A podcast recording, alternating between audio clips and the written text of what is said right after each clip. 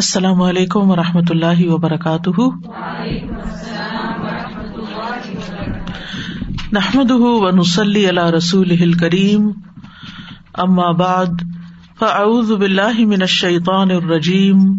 بسم اللہ الرحمٰن الرحیم۔ ربش رحلی صدری ویسر علی عمری وحل العقدم السانی یفق قولی۔ وَإِذَا سَأَلَكَ عِبَادِي عَنِّي فَإِنِّي قَرِيبٌ أُجِيبُ دَعْوَةَ الدَّاعِ إِذَا دَعَانِ فَلْيَسْتَجِيبُوا لِي وَلْيُؤْمِنُوا بِي لَعَلَّهُمْ يَرْشُدُونَ اور جب میرے بندے آپ سے میرے بارے میں سوال کریں تو کہہ دیجیے بے شک میں قریب ہوں۔ میں پکارنے والے کی پکار کا جواب دیتا ہوں۔ جب وہ مجھے پکارے، تو ان کو چاہیے کہ یہ میرا حکم مانے اور مجھ پر ایمان رکھے تاکہ وہ ہدایت پائے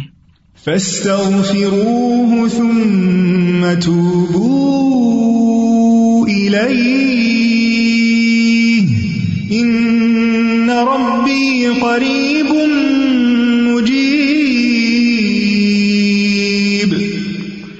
سو اس سے بخش مانگو، پھر اس کی طرف پلٹ آؤ۔ یقیناً میرا رب قریب ہے، قبول کرنے والا ہے۔ سبحان اللہ و بحمدہ، سبحان اللہ العظیم۔ سبحان ربی و بحمدہ، سبحان ربی و بحمدہ۔ سبحان اللہ عدد خلقی ہی وردا نفسی ہی وزنت عرشی ہی و مداد کلیماتی ہی سبحان اللہ العظیم. سبحان ربی و بحمدہ سبحان ربی و بحمدی اللہ صلی علی محمد و علی محمد کما صلی علی ابراہیم و علی ابراہیم انک حمید مجید اللہ مبارک علی محمد و علی محمد کما بارکت علی ابراہیم و علی آل ابراہیم انک حمید مجید۔ پروگرام قریب و مجیب کے سلسلے میں آج ہم ہدایت پر ثابت قدمی کی دعا کے بارے میں پڑھیں گے۔ سب سے پہلے ہدایت کی وہ دعا جو ہم ہر روز مانگتے ہیں سورت الفاتحہ کی صورت میں۔ بسم اللہ الرحمن الرحیم۔ الحمد للہ رب العالمین۔ الرحمن الرحیم۔ مالك يوم الدين إياك نعبد وإياك نستعين اهدنا الصراط المستقيم صراط الذين أنعمت عليهم غير المغضوب عليهم ولا الضالين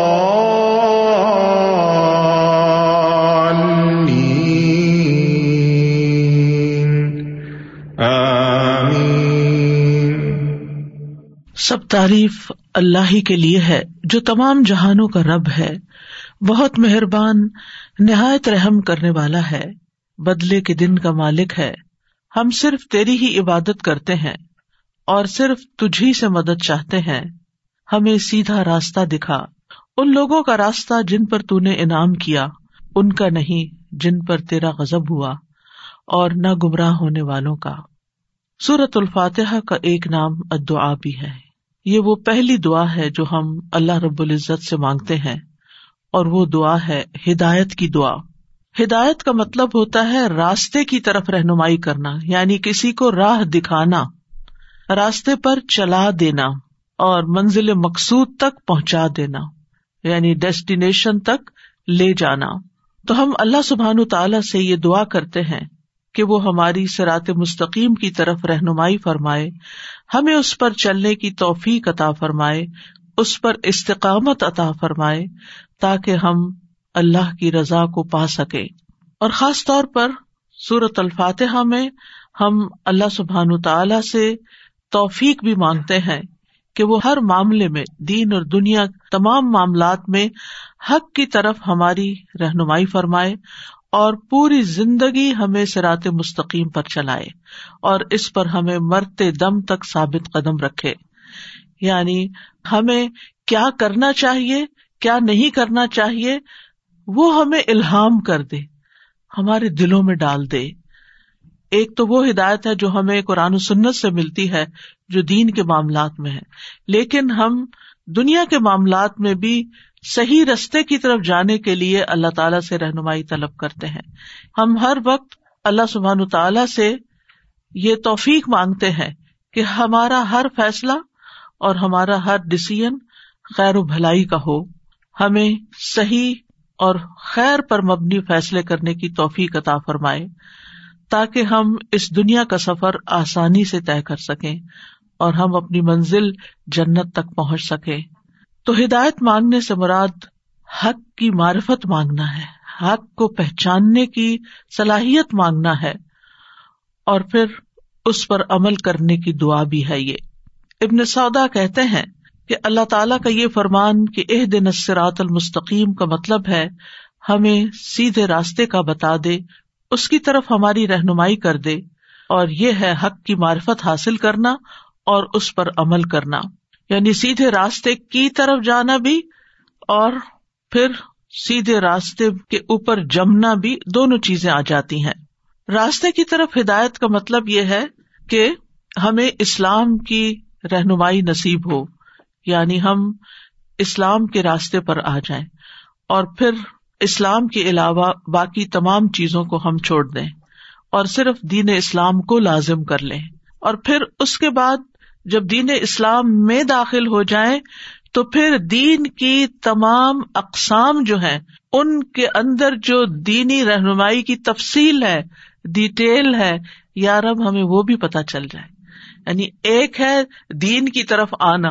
الحمد للہ ہم سب بون مسلم ہیں۔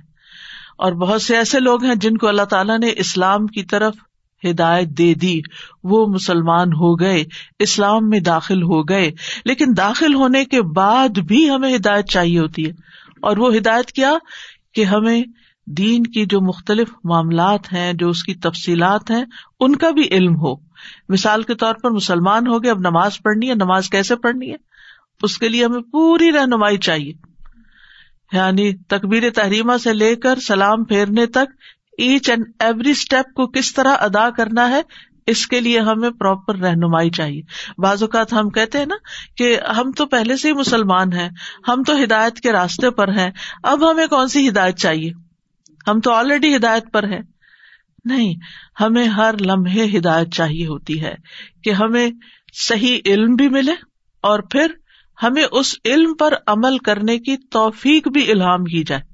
ہمارے اندر اس رستے کی محبت بھی ہو اور وہ ہم کر بھی سکے کیونکہ بہت سارے لوگ ایسے ہوتے ہیں کہ جن کو دین کا بہت سا علم ہوتا ہے، انہیں ہر طرح کی باتیں پتہ ہوتی ہیں، لیکن عمل کی کوئی توفیق نہیں ہوتی۔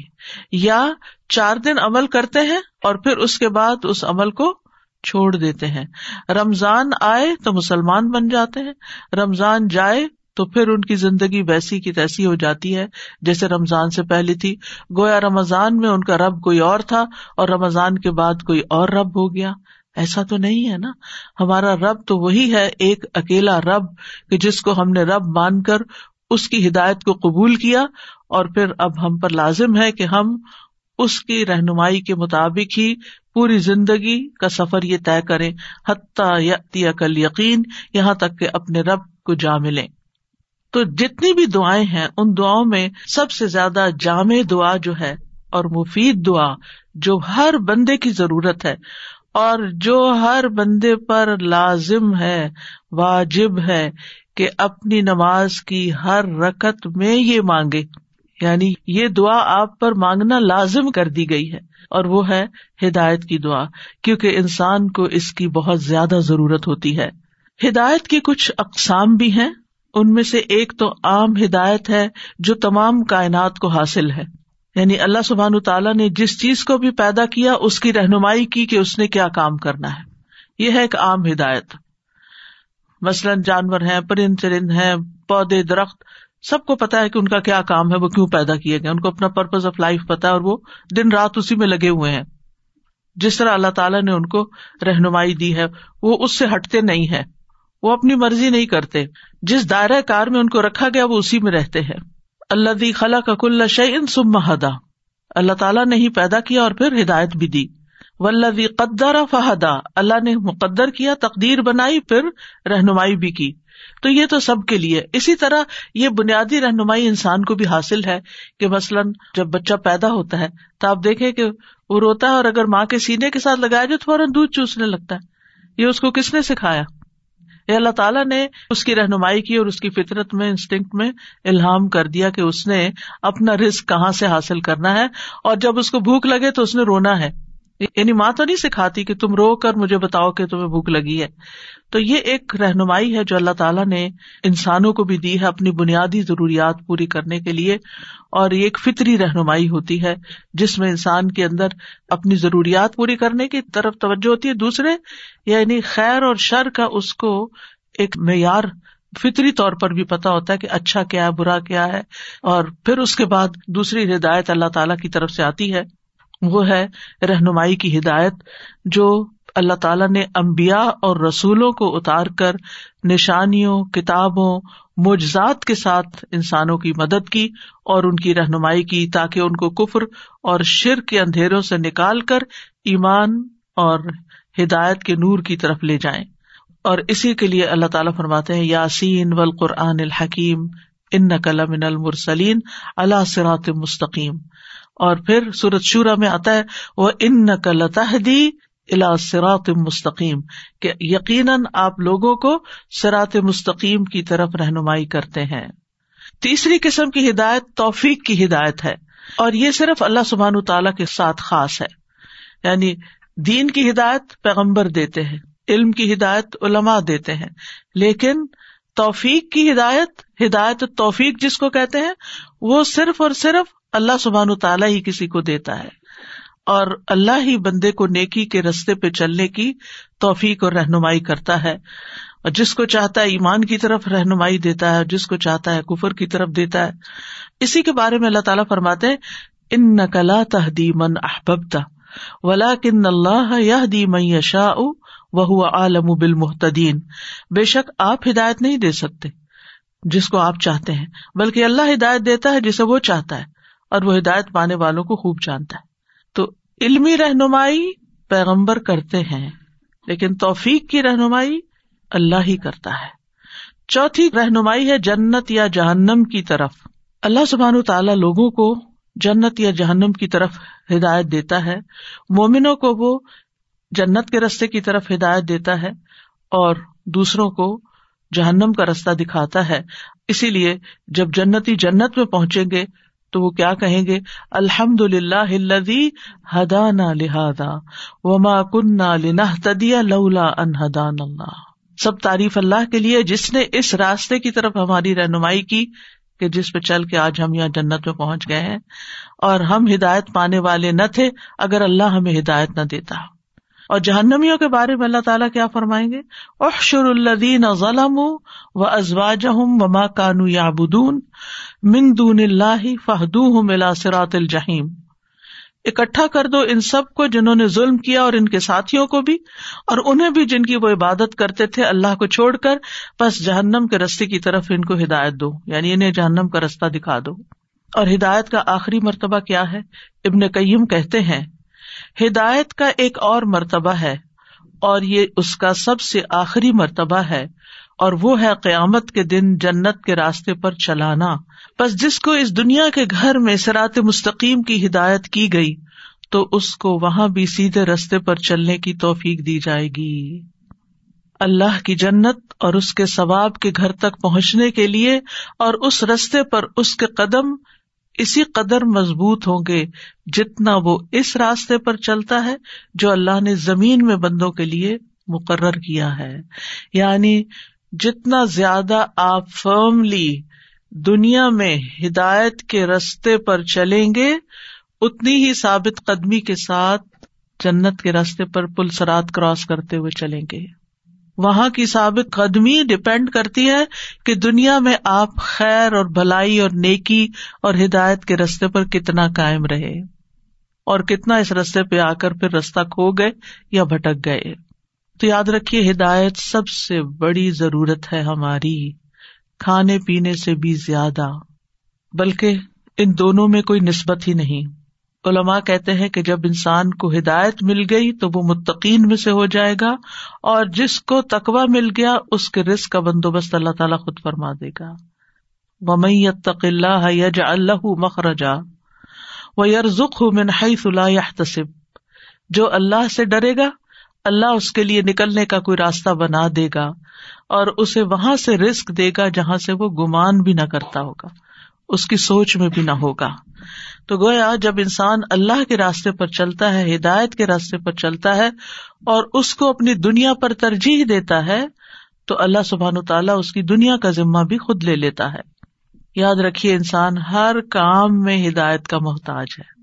ہر کام میں دین کا ہو، دنیا کا ہو۔ کھانا پینا ہو یا واش روم جانا ہو۔ ہر ہر اسٹیپ پر ہمیں صحیح طریقے سے ہر کام کو کرنے کی ضرورت ہے۔ ہمارے نبی نے ہمیں غسل کرنے کا بھی پراپر طریقہ سکھایا ہے۔ مردوں کو دفنانے کا طریقہ بھی سکھایا ہے۔ دفنانے سے پہلے کیسے ان کو نہلانا ہے، اس کی بھی ساری ڈیٹیل بتائی ہے کفن کیسے پہنانا ہے، وہ بھی تفصیلات بتائی ہیں۔ قبر کیسے کھودنی ہے، قبر میں لٹانا کس طرح ہے، وہ سب بھی بتائے۔ کون سا معاملہ ہے جس میں ہمیں رہنمائی نہیں دی گئی، ہدایت نہیں دی گئی؟ یہ الگ بات ہے کہ ہم نہیں جانتے تو نہیں جانتے، ہم اس رستے پر نہیں چلتے تو نہیں چلتے، ورنہ اللہ سبحان تعالیٰ نے تو کوئی کمی نہیں چھوڑی۔ تو انسان اپنے ظاہری معاملات میں اور اپنے باطن میں، اپنے دل کے معاملات میں رہنمائی کا محتاج ہے۔ وہ کام جو بغیر علم اور ہدایت کے کر چکا ہے، ان پر توبہ کا محتاج ہے۔ کہ توبہ کیسے کرنی؟ توبہ کا بھی ایک طریقہ ہے۔ آپ کو پتا پانچ اسٹیپس ہیں توبہ کے۔ توبہ ایک لفظ ہے، لیکن اس کی بھی ڈیٹیلز ہیں۔ وہ کام جن میں ان کو یعنی انسان کو مکمل رہنمائی نہیں ملی ابھی تک، ان میں مزید رہنمائی کا محتاج ہے۔ یعنی ہم دین کے، دنیا کے تمام معاملات سے واقف نہیں ہے ہمارے لیے کیا خیر ہے، کیا شر ہے، کیا کریں، کیا نہ کرے ہر چیز کی ڈیٹیل ہمیں معلوم نہیں ہے اسی لیے ہمیں ساری زندگی سیکھتے رہنے کی ضرورت ہے۔ علم کا سفر کسی ایک مقام پر آ کر ختم نہیں ہو جانا چاہیے۔ ساری زندگی سیکھنا چاہیے اور سیکھتے رہنا چاہیے۔ پھر اسی طرح وہ کام جن کو کرنے کا ارادہ ہے، مگر قدرت حاصل نہیں، ان پر قدرت کا محتاج ہے۔ جن کاموں کے کرنے کی قدرت تو ہے، مگر ارادہ نہیں، ان میں ارادے کا محتاج ہے۔ جن کاموں میں ماضی میں اسے ہدایت ملی، ان کاموں میں مستقبل میں بھی ہدایت کا محتاج ہے۔ یہ نہیں ہوتا کہ پہلے ہم بہت اچھی طرح کر لیتے تھے، اب تو پتہ نہیں بھول ہی گئے ہیں۔ نہیں، ابھی بھی اگر وہ کام ہمارے ذمہ ہے تو اس کو پھر دوبارہ سے سیکھنے کی ضرورت ہے۔ ہوتا ہے نا کہ ایک کام ہم شروع کرتے ہیں، پھر اس کے بعد چھوڑ دیتے ہیں آؤٹ آف پریکٹس ہو جاتے پھر دوبارہ۔ جیسے مثلاً بہت سی بچیاں ڈاکٹر بن جاتی ہیں ریزیڈینسی بھی کر لیتی ہیں، پھر شادی ہو جاتی ہے، پھر اس کے بعد بالکل پڑھائی لکھائی سے کٹ آف اور سارا ٹوینٹی فور سیون فوکس بچوں کے اوپر۔ اچھی بات ہے۔ اب جب چونکہ آپ کی ڈائریکشن بدلی ہے، فوکس بچوں پہ آ گیا، لہذا آپ کو اگر دوبارہ اس فیلڈ میں جانا ہے تو کیا کرنا ہے؟ دوبارہ ایگزام دینا ہے۔ دوبارہ سیکھنے کی ضرورت ہے۔ تو اسی طرح کوئی بھی کام ہو، صرف ڈاکٹری نہیں کوئی بھی کام ہو، جسے ہم کرتے تھے اور بہت فائدے کا تھا اور پھر ہم نے چھوڑ دیا، اب دوبارہ کرنا چاہتے ہیں تو دوبارہ سیکھنا ہوگا۔ تو ان ساری چیزوں میں ہمیں رہنمائی چاہیے، ہدایت چاہیے، علم چاہیے۔ لہذا اگر کوئی یہ کہے کہ بندہ کس کس چیز کی ہدایت مانگے، تو یاد رکھیے کہ اجمالی طور پر ہم کہیں گے کہ زندگی کے تمام امور میں، لیکن خاص طور پر توبہ کی ہدایت۔ کہ اللہ مجھے توبہ کی توفیق عطا کر۔ کیونکہ جن گناہوں میں ہم ملوث ہو جاتے ہیں، وہ ہدایت کے اپوزٹ ہوتے۔ وہ ہدایت کے مخالف ہوتے۔ یعنی ہم صحیح رستے پہ نہیں جا رہے تھے۔ اگر ہم کوئی گناہ کر رہے تو اس کا مطلب ہم صحیح رستے پہ نہیں جا رہے۔ ہم رستہ بدل چکے ہیں۔ اور اگر رستہ بدل چکے ہیں تو پھر نتیجہ بھی اس کا ویسا ہی نکلے گا۔ انجام ویسا ہو جائے گا۔ لہٰذا ہمیں صحیح رستے پہ چلنے کی ضرورت۔ اگر آپ اپنی ڈیسٹینیشن تک پہنچنا چاہتے ہیں تو آپ کو صحیح راستے پر چلنا ہوگا۔ آپ اگر ایسٹ کی طرف جا رہے ہیں تو ایسٹ کی ڈائریکشن میں مڑیں گے۔ اگر ویسٹ کی طرف آپ کو جانا ہے تو ویسٹ کی ڈائریکشن میں مڑیں گے، ورنہ آپ کبھی بھی اپنی ڈیسٹینیشن پہ نہیں پہنچ سکتے۔ تو انسان جن گناہوں میں مبتلا ہو جاتا ہے، وہ دراصل اپنا راستہ کھو دیتا ہے اور ہدایت کا اپوزٹ دلال ہوتا ہے۔ دلال کا مطلب ہوتا ہے رستہ گم کر بیٹھنا۔ دالین وہ ہوتے ہیں جنہوں نے اپنا رستہ ہی گم کر دیا۔ جن کو پتا ہی نہیں کہ کس رستے پہ چلنا ہے، تاکہ ہم اپنی منزل تک پہنچے منزل کا انہیں پتا ہے، لیکن رستہ درست نہیں ہے۔ پھر اگر آپ سمجھتے ہیں کہ آپ توبہ بھی کر رہے ہیں، آپ کو اپنی غلطیوں کا بھی احساس ہے، اب آپ بالکل صحیح اللہ کی مرضی کے مطابق زندگی بسر کر رہے کوئی جان بوجھ کے غلط کام نہیں کر رہے صحیح رستے پہ چل رہے آپ سمجھتے کہ آپ ایک ہدایت یافتہ حالت میں ہیں، تو کیا اب ہدایت کی ضرورت نہیں رہی؟ اب بھی ضرورت ہے، اب ضرورت ہے ثابت قدمی کی کہ اسی رستے پر رہیں، پھر کوئی غلط ایگزٹ نہ لے لیں۔ کیونکہ آپ نے دیکھا ہوگا جتنے بھی چاہے آپ ماہر ڈرائیور بن جائیں، لیکن بہت دفعہ دھوکا کھا جاتے ہیں اور لین بدل لیتے ہیں جو ہی لین بدلتے ہیں، آپ غلط ایگزٹ پہ نکل جاتے ہیں اور منزل سے بہت دور ہو جاتے ہیں۔ لہٰذا اگر آپ سمجھتے ہیں کہ اس وقت رمضان کا مہینہ ہے اور آپ بہت اچھی طرح ہر چیز پوری کر رہے ہیں، نمازیں بھی وقت پر ہو رہی ہیں، روزے بھی ٹھیک جا رہے ہیں، دین بھی سیکھ رہے ہیں، قرآن بھی پڑھ رہے ہیں، سب اچھا اچھا اچھا ہو رہا ہے۔ لیکن کتنا خطرہ ہے کہ رمضان ختم ہوتے ہی پھر ہم وہی کام نہ شروع کر دیں جو پہلے کرتے رہے تو اس رستے پر استقامت کی ضرورت ہے۔ اس کے لیے ہدایت کی دعا کرنی چاہیے۔ پھر مستقبل میں ہدایت کی ضرورت ہے۔ کیونکہ آہستہ آہستہ سیچوریشن آنے لگتی ہے نا، ہم ایک کام کرتے ہیں، پھر تھوڑا سا کام ہوتا ہے، پھر تھوڑے دنوں کے بعد بیٹھ جاتے ہیں۔ نہیں، ہمیں نیکی میں آگے بڑھنا ہے۔ ہمارا آنے والا کل پاسٹ سے زیادہ بہتر ہونا چاہیے۔ پھر اسی طرح اگر ہم ہدایت اور تقوا پر ہیں، تو ہمیں مزید تقوا چاہیے۔ وہ آتا ہوں تقوا ہوں اور پھر یہ کہ کامل ہدایت چاہیے، مکمل ہدایت چاہیے۔ ہیئر اینڈ دیئر چھوٹی موٹی نہیں کہ کچھ یہ کر لیا، کچھ وہ کر لیا، کچھ دین، کچھ دنیا۔ ویسے تو دنیا منع نہیں ہے، لیکن دنیا میں غلط کام منع ہے۔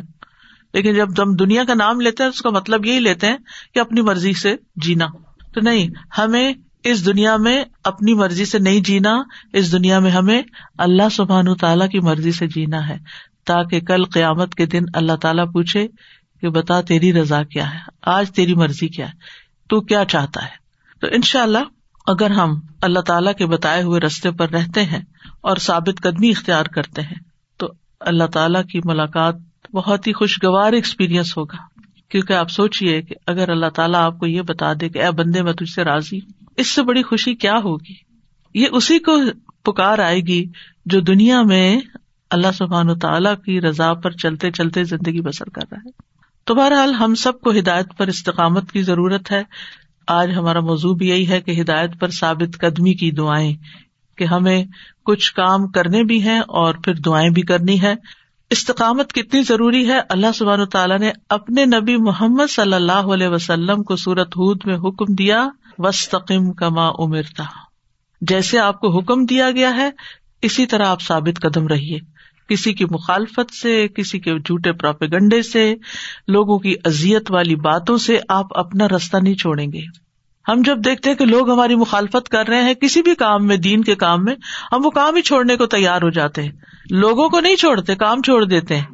گویا دوسرے لفظوں میں اللہ کو چھوڑ دیتے ہیں اور بندوں کو خوش کرنے میں لگ جاتے ہیں۔ جبکہ ہونا کیا چاہیے کہ انسان اللہ ہی کو راضی کرے۔ تو اگر پروفٹ صلی اللہ علیہ وسلم کو استقامت کا حکم دیا گیا ہے، تو پھر ہر بندے کی کیا ضرورت ہے؟ استقامت۔ یعنی ہم میں سے ہر ایک شخص کو ہدایت پر استقامت کی سخت ضرورت ہے۔ اور دل بدلتا رہتا ہے۔ دل کی حالت بدلتی رہتی ہے۔ اس لیے ہدایت پر قائم رہنا نہایت ضروری ہے۔ حضرت سلمہ سے پوچھا گیا، اے ام المومنین، جب رسول اللہ صلی اللہ علیہ وسلم آپ کے پاس ہوتے تو کون سی دعا بکثرت پڑھتے تھے؟ انہوں نے کہا، آپ زیادہ تر یہ دعا پڑھتے، یا مقلب القلوب سب قلبی اللہ دینک۔ اے دلوں کو الٹ پلٹ کرنے والے، میرے دل کو اپنے دین پر ثابت قدم رکھ۔ جب آپ سے اس دعا کی وجہ دریافت کی گئی کہ آپ تو ہدایت پر ہیں اور یعنی آپ پر وہی آتی ہے، اللہ تعالیٰ سے براہ راست آپ کا کنیکشن ہے، تو آپ کے لیے کیا ضرورت ہے اس کی؟ آپ نے فرمایا، ہر آدمی کا دل اللہ تعالیٰ کی انگلیوں میں سے دو انگلیوں کے درمیان ہے۔ اس کی مرضی ہے کہ جس کو چاہے راہ ہدایت پر ثابت رکھے، جس کو چاہے گمراہ کر دے۔ اور اس سے بہت ڈر لگتا ہے، کیونکہ بازو کا جب یہ سننے میں آتا ہے کہ کوئی شخص دین میں بہت آگے تھا اور پھر اس نے سب کچھ چھوڑ دیا اور دوسری راہ پہ نکل گیا۔ تو بہت دکھ ہوتا ہے اور اپنی ذات کی پریشانی لگ جاتی کہ اللہ، تو ہمیں ثابت قدمی عطا فرمانا۔ ابن قیم کہتے ہیں، بندے کو جب یہ علم ہو جاتا ہے کہ اللہ دلوں کو پھیرنے والا ہے اور اللہ بندے اور اس کے دل کے درمیان حائل ہو جاتا ہے اور اللہ ہر روز ایک نئی شان میں ہوتا ہے اور وہ جو چاہتا ہے کرتا ہے، وہی فیصلہ کرتا ہے جو وہ چاہتا ہے۔ اور یہ کہ اللہ سبحان تعالیٰ جس کو چاہتا ہے ہدایت دیتا ہے، جس کو چاہتا ہے گمراہ کرتا ہے، جس کو چاہتا ہے اس کا مرتبہ بلند کر دیتا ہے، اور جس کا چاہتا ہے مرتبہ گرا دیتا ہے۔ اور جیسا کل ہم نے پڑھا تو تل ملک منتشا و تنز الملک میں منتشا وہ تو عز منتشا و تو ذیل منتشا تو یہ بندہ اسباب سے بے خوف نہیں ہوتا کہ اللہ اس کے دل کو نہیں پھیرے گا۔ اور اللہ اس کے اور اس کے دل کے درمیان حائل نہیں ہوگا اور دل کو سیدھا کرنے کے بعد اس کو ٹیڑھا نہیں کرے گا۔ یعنی جب بندے کو یہ پتا چل جاتا ہے تو پھر بندہ فکر میں پڑ جاتا ہے کہ اللہ تعالیٰ تو کچھ بھی کر سکتا ہے۔ تو میرے عمل تو ایسے نہیں ہے کہ جن پر میں بھروسہ کروں اور میں سمجھوں مجھے کچھ نہیں ہوتا۔ نہیں۔ اور اللہ سبحان تعالیٰ نے اپنے مومن بندوں کی تعریف اس آیت میں کی ہے کہ رب بنا اللہ تلو بنا باد از ہدئی تنا باد از ہدئی تنا و حب لنا مل دن کا رحم ان کا انتل وہاب اے ہمارے رب، ہدایت دینے کے بعد ہمارے دلوں کو ٹیڑھا نہ کرنا اور ہمیں اپنے پاس سے رحمت عطا فرما، بے شک تو ہی بہت عطا کرنے والا ہے۔ اپنے پاس سے رحمت عطا فرما۔ تو اگر دلوں کے ٹیڑھا ہونے کا ڈر نہ ہوتا، تو اللہ کے یہ بندے اللہ سے یہ دعا نہ مانگتے۔ اور دل پلٹنے کی مثال کیسے ہے؟ رسول اللہ صلی اللہ علیہ وسلم نے فرمایا، بے شک دل کو قلب اس لیے کہا جاتا ہے کیونکہ وہ الٹ پلٹ ہوتا رہتا ہے۔ اور دل کی مثال تو اس پر کسی ہے جو کسی درخت کے تنے کے ساتھ لٹکا ہوا ہے۔ دل بھی آپ دیکھے نا ایسے شیپ اس کی ایسے ہی ہے کچھ۔ وہ اسے الٹ پلٹ کرتی رہتی ہے۔ کبھی سیدھا، کبھی الٹا۔ یعنی لٹکی ہوئی چیز جب ہوا کے تھپیڑوں سے آگے پیچھے ہوتی رہتی۔ ہے تو ہمارے آس پاس بھی خواہشات کی، شکوک و شبہات کی آندیاں چلتی رہتی ہیں اور دل ہلتے جلتے رہتے ہیں۔ مقداد کہتے ہیں، میں نے رسول اللہ صلی اللہ علیہ وسلم کو فرماتے ہوئے سنا، آدم کا دل اس ہنڈیا سے بھی زیادہ تیزی کے ساتھ بدلتا ہے جو خوب کھول رہی ہو۔ یعنی اس طرح چینجز آتی ہیں انسان کے دل میں۔ امبیا ایمان کی کمی یا اس کے زوال سے خوف کھاتے تھے۔ اسی لیے ابراہیم علیہ السلام نے یہ دعا مانگی تھی و جنوب نی و بنی یا انا ابود کہ مجھے بھی اور میری اولاد کو بھی اس بات سے بچائے رکھنا کہ ہم بتوں کی عبادت کریں۔ ابراہیم علیہ السلام دعا مانگ رہے، کہ اللہ میں کبھی بتوں کی عبادت نہ کروں۔ یوسف علیہ السلام نے کیا دعا مانگی تھی؟ توفنی مسلم سبحان اللہ۔ اتنی زندگی اللہ نے ان کو ہدایت پر رکھا، ابھی بھی فکر مند ہے اور کہتے ہیں، توفنی مسلم و الحقنی بسالحین اللہ مجھے اسلام کی حالت میں فوت کرنا اور مجھے نیک لوگوں کے ساتھ ملا دینا۔ تو ایمان کی تجدید ہر انسان کے لیے ضروری ہے۔ نبی صلی اللہ علیہ وسلم نے فرمایا، یقیناً ایمان تمہارے پیٹوں میں اس طرح پرانا ہو جاتا ہے، جس طرح کپڑا پرانا ہو جاتا ہے۔ بس تم اللہ سے سوال کیا کرو کہ وہ تمہارے دلوں میں ایمان کی تجدید کرتا رہے۔ اسی لیے پھر ہم ہر نماز میں دعا کرتے رہتے اح دن سے المستقیم۔ یعنی ہر نماز کے بعد پھر ہم واپس لوٹے اپنی جگہ اور پھر صحیح رستہ اختیار کریں۔ اور موت تک یہ حالت رہے ہماری، ولا تم تن اللہ و ان تم مسلم اور تمہیں ہرگز موت نہ آئے، مگر اس حال میں کہ تم مسلم ہو۔ اور پھر آپ دیکھیے کہ ایک دنیا کا سرات ہے اور ایک آخرت کا سرات ہے۔ دنیا میں سرات سرات مستقیم ہے، جس کی ہم ہدایت مانگتے ہیں۔ جس پہ چلتے رہنے کی توفیق اور استقامت کی توفیق مانگتے ہیں۔ اور ایک ہے آخرت میں، جنت میں پہنچنے کے لیے ایک برج پل سراج جس کو کہتے ہیں۔ اس پر بھی بہت پھسلن ہے اور اس پر بھی ثابت قدمی کی بہت ضرورت ہے۔ جتنا جتنا انسان کا قدم اللہ کی طرف جانے کے راستے میں مضبوطی سے جم جاتا ہے، اتنا ہی اس کا پاؤں سرات پر جمے گا۔ اور جنت میں جانے کے لیے اس کو آسانی ہوگی۔ جس رفتار سے وہ دنیا میں سرات مستقیم پر چلے گا، اسی رفتار سے وہ پل سرات پر چلے گا۔ کچھ لوگ بجلی کی تیزی سے وہاں گزر جائیں گے، کچھ لوگ پلک جھپکنے کی مانند گزر جائیں گے۔ تو ہم سب اپنا جائزہ لیں کہ ہم اس دنیا میں کتنی تیزی کے ساتھ ہدایت کی بات کو قبول کرتے ہیں، اس پر عمل کرتے ہیں اور پھر اس پر قائم رہتے ہیں۔ یہ ڈٹرمن کرے گا کہ آپ پلسرات پر کس طرح گزریں گے۔ یعنی انسان اپنے پلسرات پہ چلنے کی رفتار کو دنیا میں سرات مستقیم پر چلنے کی رفتار سے ناپ لے۔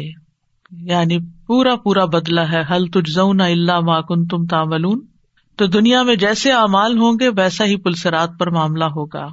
نبی صلی اللہ علیہ وسلم نے فرمایا پلسرات سے لوگ اپنے نور کے مقدار کے مطابق گزر جائیں گے۔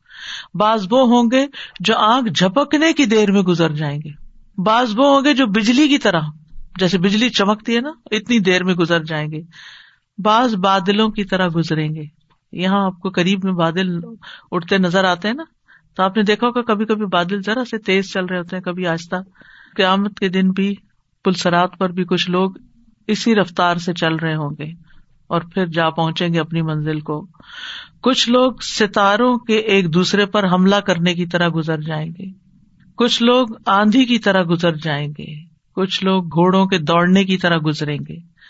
کچھ آدمیوں کے دوڑنے کی طرح گزریں گے، جیسے انسانوں کی دوڑ ہوتی ہے۔ پھر اس کے گزرنے کی باری آئے گی جس کو روشنی اس کے پاؤں کی پشت پر دی گئی۔ وہ چہرے، ہاتھوں اور پاؤں کے بل رینگ رینگ کے گزرے گا، جیسے کرال کرتے ہیں نا۔ ایسے کر کے پلس رات سے پار کرے گا۔ تو ہر ایک کا وہاں معاملہ مختلف ہوگا۔ دنیا میں بھی آپ دیکھیں کہ ایک سڑک ہوتی ہے لیکن ایک گاڑی پرانی ہوتی ہے اور ایک گاڑی نئی ہوتی ہے۔ ایک لیٹسٹ ماڈل کی ہوتی ہے۔ تو ان دونوں کی رفتار میں بہت فرق ہوتا ہے۔ تو اگر دین کے معاملے میں بھی ہم اپنے علم پر صحیح طور پر اور جلد عمل کرنے والے ہوں گے اور اس پر جمے ہوئے ہوں گے تو ان شاء اللہ وہاں بھی آسانی ہوگی۔ اب وہ کیا اسباب ہے کہ جن کی وجہ سے ثابت قدمی نصیب ہوتی ہے؟ کیا کرے کہ ثابت قدم رہے سب سے پہلے تو اس بات پر یقین کہ اللہ ہی ثابت قدمی عطا کرتا ہے۔ یو سبت اللہ الدین آ منو بالقول ثابت فی الحیات دنیا و فی الآخرہ اللہ ان لوگوں کو جو ایمان لائے، پختہ بات کے ساتھ خوب قائم رکھتا ہے دنیا کی زندگی میں بھی اور آخرت میں بھی۔ دوسرا، ایمان اور تقوا کو لازم کر لینا۔ یا الدین امن الطق اللہ و آمن بھی رسول ہی یو اتکم کفلین مر رحمت ہی و یج الکم نورن تمشو بھی ایمان اور تقوا کی وجہ سے نور نصیب ہوتا ہے جس سے انسان اس رستے پر چلتا رہتا ہے۔ تیسری چیز ہے قرآن کو مضبوطی سے تھام لینا، قرآن کو پکڑ لینا، قرآن سے مسلسل رہنمائی لینا۔ کل نزل روح القدس من رب کا بالحق لیو ثبت الذین آمنوا۔ وہدم و بشرا للمسلمین۔ کہہ دیجیے اسے یعنی قرآن کو، روح القدس نے تیرے رب کی طرف سے حق کے ساتھ تھوڑا تھوڑا کر کے نازل کیا ہے، تاکہ ان لوگوں کو ثابت قدم رکھے جو ایمان لائے۔ اگر آپ ہفتے میں دو دن بھی ویکینڈ پر بھی قرآن کلاسز جاری رکھتے ہیں، پانچ دن جاب کر کے، تو آپ دیکھیے کہ یہ تھوڑا تھوڑا بھی بہت فائدہ مند ہو جاتا ہے۔ انسان اس ڈوز کو لینے کے بعد دائیں بائیں ہونے لگتا ہے تو پھر دوبارہ ڈوز مل جاتی ہے اور پھر دوبارہ اور پھر دوبارہ۔ تو کوئی نہ کوئی آپ مستقل ایسا طریقہ رکھیں، اپنے آپ کو باندھ لیں یہ نہیں کہ ایک کورس کرنے کی حد تک۔ This is a lifetime journey ساری زندگی کا سفر ہے۔ جب یہ ہاتھ سے چھٹے گا، اندھیروں میں چلے جائیں گے۔ لہذا تلاوت کے ساتھ، حفظ کے ساتھ، اس کے فہم، تدبر اس میں غور و فکر اور اس کے معنی کی ڈیپتھ میں جاتے رہے یہ ہے ثابت قدمی کا ذریعہ۔ لی سب اللہ دینا امن پھر علم کے راستے پر لگے رہنا۔ نبی صلی اللہ علیہ وسلم نے فرمایا، جو شخص کسی راستے میں حصول علم کی خاطر چلا ہو، تو اللہ اسے جنت کی راہوں میں سے ایک راہ پہ چلا دے گا۔ جس طرح کا راستہ ہوگا، ویسی ہی آگے جنت ہوگی پھر۔ کیونکہ علم جو ہے، وہ سینے کو کھولتا ہے وسط پیدا کرتا ہے۔ حتیٰ کہ سینا پوری دنیا سے زیادہ وسیع ہو جاتا ہے۔ اس کے برعکس جہالت سینے کو تنگ کرتی ہے، اس کو بند کر دیتی ہے، اس کو قید کر دیتی ہے۔ تو جتنا جتنا بندے کا علم بڑھتا جاتا ہے، اس کا سینا کھلتا جاتا ہے۔ یعنی یہ اس علم کی وجہ سے ہوتا ہے جو رسول اللہ صلی اللہ علیہ وسلم سے ہمیں وراثت میں ملا ہے، جس کو علم نافع کہا جاتا ہے۔ پھر ہے امبیا اور صالحین کی سیرت کو پڑھنا۔ یہ ہو نہیں سکتا کہ آپ کسی صحابی کی سیرت پڑھے اور آپ کے آنسو نہ آئے ہو نہیں سکتا۔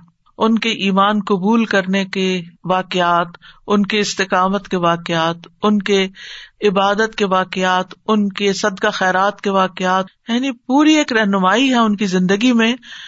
خواتین ہوں یا مرد حضرات ہوں، صحابہ میں سے جو بھی ہوں، صحابیات ہوں، صحابہ کرام ہوں، ان کی زندگیاں ہمارے لیے مشل راہ ہیں۔ اور ہمارے لیے عمل کرنے کو آسان کر دیتے ہیں۔ لہذا کوئی نہ کوئی ایسا سلسلہ جاری رکھے یعنی اپنے ساتھ، اپنے مطالعے کے لیے، یا آج کل تو الحمد للہ نیٹ پر بھی بہت کچھ اویلیبل ہے، لیکن صحیح کی تلاش آپ کا کام ہے کہ ایسی سیریز جو ہے سیرت کی سیریز جو ہے یا سیرت صحابہ کی سیریز جو ہے ان کو اگر آپ اپنے سننے کا ایک معمول بنا لیں، تو آپ کو استقامت نصیب ہوگی۔ کہ صحابہ آخر دم تک جمے رہے، ہمیں بھی اسی رستے پر رہنا ہے۔ اسی طرح امبیا کے واقعات ہیں، جن میں آپ دیکھیں کہ ابراہیم علیہ السلام کی ثابت قدمی، آخر وقت تک موسا علیہ السلام کی ثابت قدمی کل ان یا ربی سیاح دینی میرے ساتھ تو میرا رب ہے، وہی مجھے ضرور ہدایت دے گا۔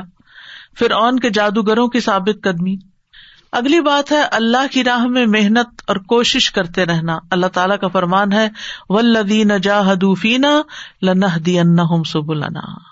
اللہ کے دین کی خدمت کے لیے وقت نکالنا۔ کوئی نہ کوئی ایسا کام ضرور کرے ہفتے میں ایک دن ایک گھنٹے کے لیے ہی کر لیں۔ چار لوگ بیٹھ جائیں۔ کوئی نہ کوئی سکھانے کا کام کریں، چاہے بچوں کو کریں، چاہے بڑوں کو کریں، چاہے گھر والوں کو کریں۔ چاہے اپنے ہسبینڈ کو کچھ سکھائیں، بتائیں، اگر ان کے پاس ٹائم نہیں پراپر سیکھنے کا۔ ہماری ایک اسٹوڈینٹ ریسنٹلی ان کی ایکسیڈینٹ میں وفات ہوئی اور ان کے ہسبینڈ بچ گئے اور وہ جس سائڈ پر تھی، وہاں سے گاڑی لگی اور وہ آن دا اسپاٹ ان کی ڈیتھ ہو گئی۔ تو ان کے ہسبینڈ کی آڈیو میں نے سنی، وہ کہہ رہے تھے کہ جس وقت اس کی وفات ہوئی ہے، وہ قرآن اور مصنون دعاؤں میں سے پڑھ پڑھ کے میرا پروننسیشن ٹھیک کروا رہی تھی۔ اور وہ یہ دعا پڑھتے ہوئے اس کی ڈیتھ ہوئی۔ اور آ رہی تھی ایک اس نے کووڈ میں ایک کورس شروع کروایا تھا آن لائن اور ان لوگوں کا وہ کورس ختم ہوا تو انہوں نے انوائٹ کیا کہ اب حالات اچھے ہو گئے، ہم آپ سے ملاقات چاہتے ہیں، آپ ہمیں آ کے درس دیں۔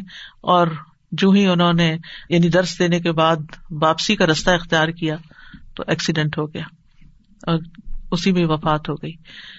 تو اب دیکھیے کہ وہ موقع بھی اس بچی نے جانے نہیں دیا کہ میں اس وقت بھی اور کسی کو نہیں تو اپنے ہسبینڈ کو ہی سکھا دوں۔ کتنا مشکل کام ہے۔ لیکن اس کے لیے آسان ہے جس کے لیے اللہ چاہے۔ ہماری محبت کا تقاضا کیا ہے کہ ہم جو خیر خود سمیٹتے ہیں اس میں سے ان کے ساتھ بھی شیئر کریں۔ اور جب آپ آجزی اور محبت کے ساتھ کریں گے تو ضرور وہ بھی لیں گے، کیونکہ ہم استاد بننے کی کوشش کرتے ہیں جو کہ درست نہیں۔ تو اگر ہم آرام سے، پیار سے، محبت سے ان کے ساتھ وہ علم شیئر کریں گے جو ہم لیتے ہیں، تو ان شاء اللہ ان کو بھی فائدہ پہنچے گا۔ یعنی دنیا میں کوئی ایک بندہ بھی آپ کو ایسا نہیں ملتا کہ جس کے ساتھ آپ نالج شیئر کر سکیں۔ کیونکہ اس شیئرنگ کے ساتھ آپ کے اندر استقامت آتی ہے موٹیویشن آتی ہے، اور آپ کا علم پختہ ہوتا ہے۔ ایک ہوتا ہے لینا اور ایک ہوتا ہے پھر دینا۔ جب آپ دینے لگتے ہیں تو پھر آپ جم جاتے ہیں۔ پھر آپ کو خود بھی اس میں لطف آنے لگتا ہے۔ پھر آپ اس رستے میں اور کوشش کرتے مزید سیکھتے ہیں۔ پھر ہے، نیکی اور اطاعت کے کاموں میں لگے رہنا۔ یعنی کوئی نہ کوئی خیر کا کام، انسانوں کی مدد، لوگوں کو اچھے مشورے دینا، اپنی اسکلس کے حساب سے، اپنی ایکسپرٹیز کے حساب سے دوسروں کی زندگی آسان کرنا۔ آپ کو طبی نسخے معلوم ہے آپ کو ایکسرسائز کروانا آتی ہے، آپ کو بہت اچھا کھانا پکانا آتا ہے۔ یعنی کون سی اسکل ہے جو آپ کے پاس ہے؟ اس میں آپ دوسروں کی مدد کریں یعنی کوئی ایسا کام کرے جس سے لوگوں کی زندگیاں آسان ہو اب دیکھیں کہ ہماری یگر جنریشن جو ہے، ہماری نئی پود جو ہے، نئی بچیاں جو ہے وہ جس طرح پڑھائیوں میں اور جابس میں پڑ گئی ہیں، ان کو گھر داری نہیں آتی۔ اب ان کو گھر داری سکھانا، کیونکہ ایک عورت کا گھر بنتا نہیں جب تک وہ گھر کو گھر نہیں سمجھتی یا گھر چلانا نہیں جانتی۔ یعنی آپ کسی بھی گھر میں مہمان کی طرح نہیں رہ سکتے۔ آپ کو اس کو اون کرنا پڑتا ہے۔ اور جب آپ کسی چیز کو اون کرتے ہیں تو پھر آپ کو ٹیک کیئر کرنی پڑتی ہے، اس کی ریسپانسبلٹی لینی پڑتی ہے۔ اور اس کام کو کرنے کا پھر طریقہ سیکھنا پڑتا ہے۔ اور آج کی بات ہی نہیں، ہم سب اچھی طرح جانتے ہیں۔ جب ہماری شادی ہوئی تھی تو ہم کتنے ماہر تھے مختلف کاموں میں۔ ساتھ ساتھ ہی سیکھا نا۔ اپنے آس پاس دائیں بائیں آگے پیچھے۔ لیکن ہمارے اور اب کی جنریشن میں ایک بڑا فرق ہے۔ ہم خاندانوں کے اندر رہتے تھے، جس میں صرف ماں نہیں سکھاتی تھی، صرف ساس نہیں سکھاتی تھی۔ کوئی پپھی کوئی چچی، کوئی مامی، کوئی دوست، کوئی ہمسائی، کوئی کچھ کوئی کچھ۔ اور اب ان سارے رشتوں کی جگہ لے لی ہے یو ٹیوب نے۔ اور جو کچھ سیکھنا وہاں سے، لیکن وہاں سے ایکسپیرئنس نہیں آپ کو ملتا۔ وہ آپ کو ایک ریسیپی تو دے سکتے ہیں۔ اس کو دیکھ کے آپ چار چیزیں جوڑ توڑ کے کچھ ملغوبہ بنا سکتے ہیں، لیکن وہ ٹیسٹ نہیں آ سکتا، وہ کوالٹی نہیں آ سکتی جو آپ کسی کو لائیو کام کرتے ہوئے دیکھ کے سیکھتے ہیں۔ تو یہ اسکلز اگر آپ کو آتی ہیں، تو آپ اپنی بہنوں بہنوں کی بچیوں بانجیوں بتیجیوں یعنی جس کو بھی آپ کر سکتے ہو ان کو اپنے سے مانوس کریں اور ان کے ساتھ یہ خیر کے کام کریں اور ان کو گھر داری سکھائیں۔ حتیٰ کہ رواداری یعنی رشتوں کو کیسے نبھانا ہے، یہ بھی نہیں آتا۔ یعنی بہت پیچھے چلے گئے۔ خاندانی زندگی ہماری بہت کمزور ہو گئی ہے۔ فیملی لائف بہت ویک ہو گئی ہے۔ رشتوں کی پہچان نہیں۔ خود ہم اپنے آپ کو دیکھیں کیا ہمیں اپنے بہنوں، بھائیوں کے بچوں کے نام آتے؟ اور اگر ان کے آتے ہیں اور اگر ان کے آگے بچے تو ان کے آتے؟ نہیں۔ یہ قریبی رشتے ہیں جو وراثت میں بھی حصے دار بن جاتے ہیں، لیکن ہمیں ان کی بھی پہچان نہیں رہی۔ تو جب پہچان ہی نہیں رشتوں کی تو سلا رحمی کہاں سے کریں گے؟ اور سلا رحمی نہیں تو زندگی میں برکت کہاں سے آئے گی؟ ہم اپنے ایک خال میں بند ہو گئے۔ صرف میں، میری زندگی، میری اسپیس میری لائف اور میری پرائیویسی اس سے زندگی نہیں گزرتی۔ یہ زندگی پرائیویسی کے لیے نہیں ہے، یہ زندگی اگلی زندگی کو بہتر بنانے کے لیے۔ اور اس کے لیے آپ کو اپنی ذات میں بھی اصلاح کرنی ہے، اپنے خاندان میں بھی کرنی ہے اپنی ایکسٹینڈیڈ فیملی میں بھی کرنی ہے، اپنی کمیونٹی میں بھی کرنی ہے اور ایک مسلم اما کے لیے بھی کام کرنا ہے۔ لیکن یہ اسٹیپ بائی اسٹیپ ہوتا ہے۔ پہلے ایک چھوٹا سرکل درست کیجیے پھر اس کے بعد بڑا سرکل، پھر بڑا پھر بڑا پھر بڑا۔ کوئی بندہ بڑا کام نہیں کر سکتا جب تک وہ چھوٹا کام نہیں کرتا۔ ہزار میل کا سفر بھی پہلے اسٹیپ سے ہوتا ہے۔ آپ ایک اسٹیپ گھر سے نکالتے ہیں، پھر گاڑی پہ بیٹھتے ہیں، پھر جہاز پہ بیٹھتے ہیں۔ تو پھر آپ منزل پہ جا کے اترتے ہیں۔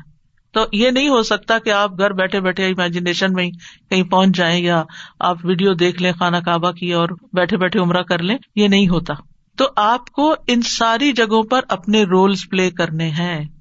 یعنی آپ اپنے دائرۂ کار جس کو کہتے ہیں نا کہ آپ کا دائرہ وہ سرکل کیا ہے، جس کے اندر آپ نے یہ ساری ذمہ داریاں پوری کرنی ہے اور جتنے بھی ہمارے رشتے بنتے ہیں، ان سب رشتوں کو نبھانا ہے۔ اب عید کا موقع آ رہا ہے، بڑا اچھا موقع ہے کہ جن رشتوں کو آپ بڑے عرصے تک بھولے رہے ہیں، ان سے ملاقات نہیں کی، یا ان سے بات نہیں کی، یا ان کو مبارکباد نہیں بھیجی، یہ سارے کام آپ اب کر سکتے ہیں۔ یعنی جو ہی رمضان ختم ہو تو اب محنت کے تو آپ آدی ہو چکے ہیں۔ عید کا موقع ہے اور عید کے ساتھ ہی آپ عید کے دن یا عید کے اگلے دن سے آپ ساری لسٹ پہلے سے بنا لیں۔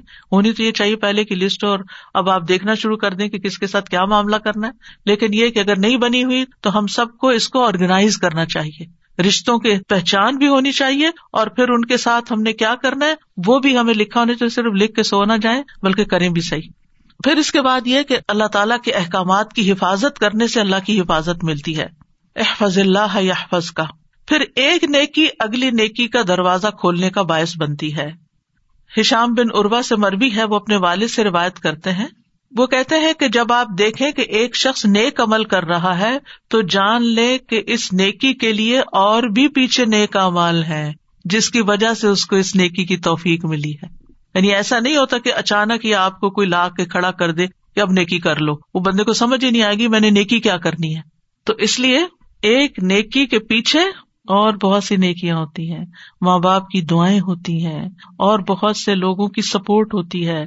آپ نے لوگوں کے ساتھ تعلق بنا کر رکھا ہوتا ہے۔ پھر آپ کو موقع ملتا کہ آپ آگے بڑھ سکیں۔